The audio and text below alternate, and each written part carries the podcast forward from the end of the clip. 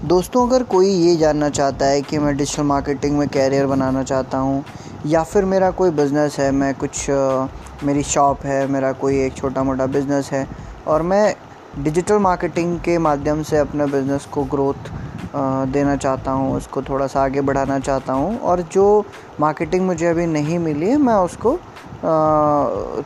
In cash करना चाहता हूँ। इंटरनेट के माध्यम से इंटरनेट की मदद से मैं लोगों से जुड़ना चाहता हूँ बिज़नेस को बढ़ाना चाहता हूँ और अपने करियर में भी आगे बढ़ना चाहता हूँ।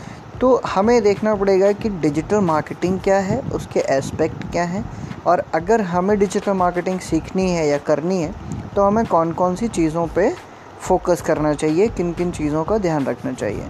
तो कनेक्ट करिए, पूरे एपिसोड में मैं बात करने जा रहा हूँ डिजिटल मार्केटिंग पे। आइए, इसको सुनते हैं, देखते हैं क्या है।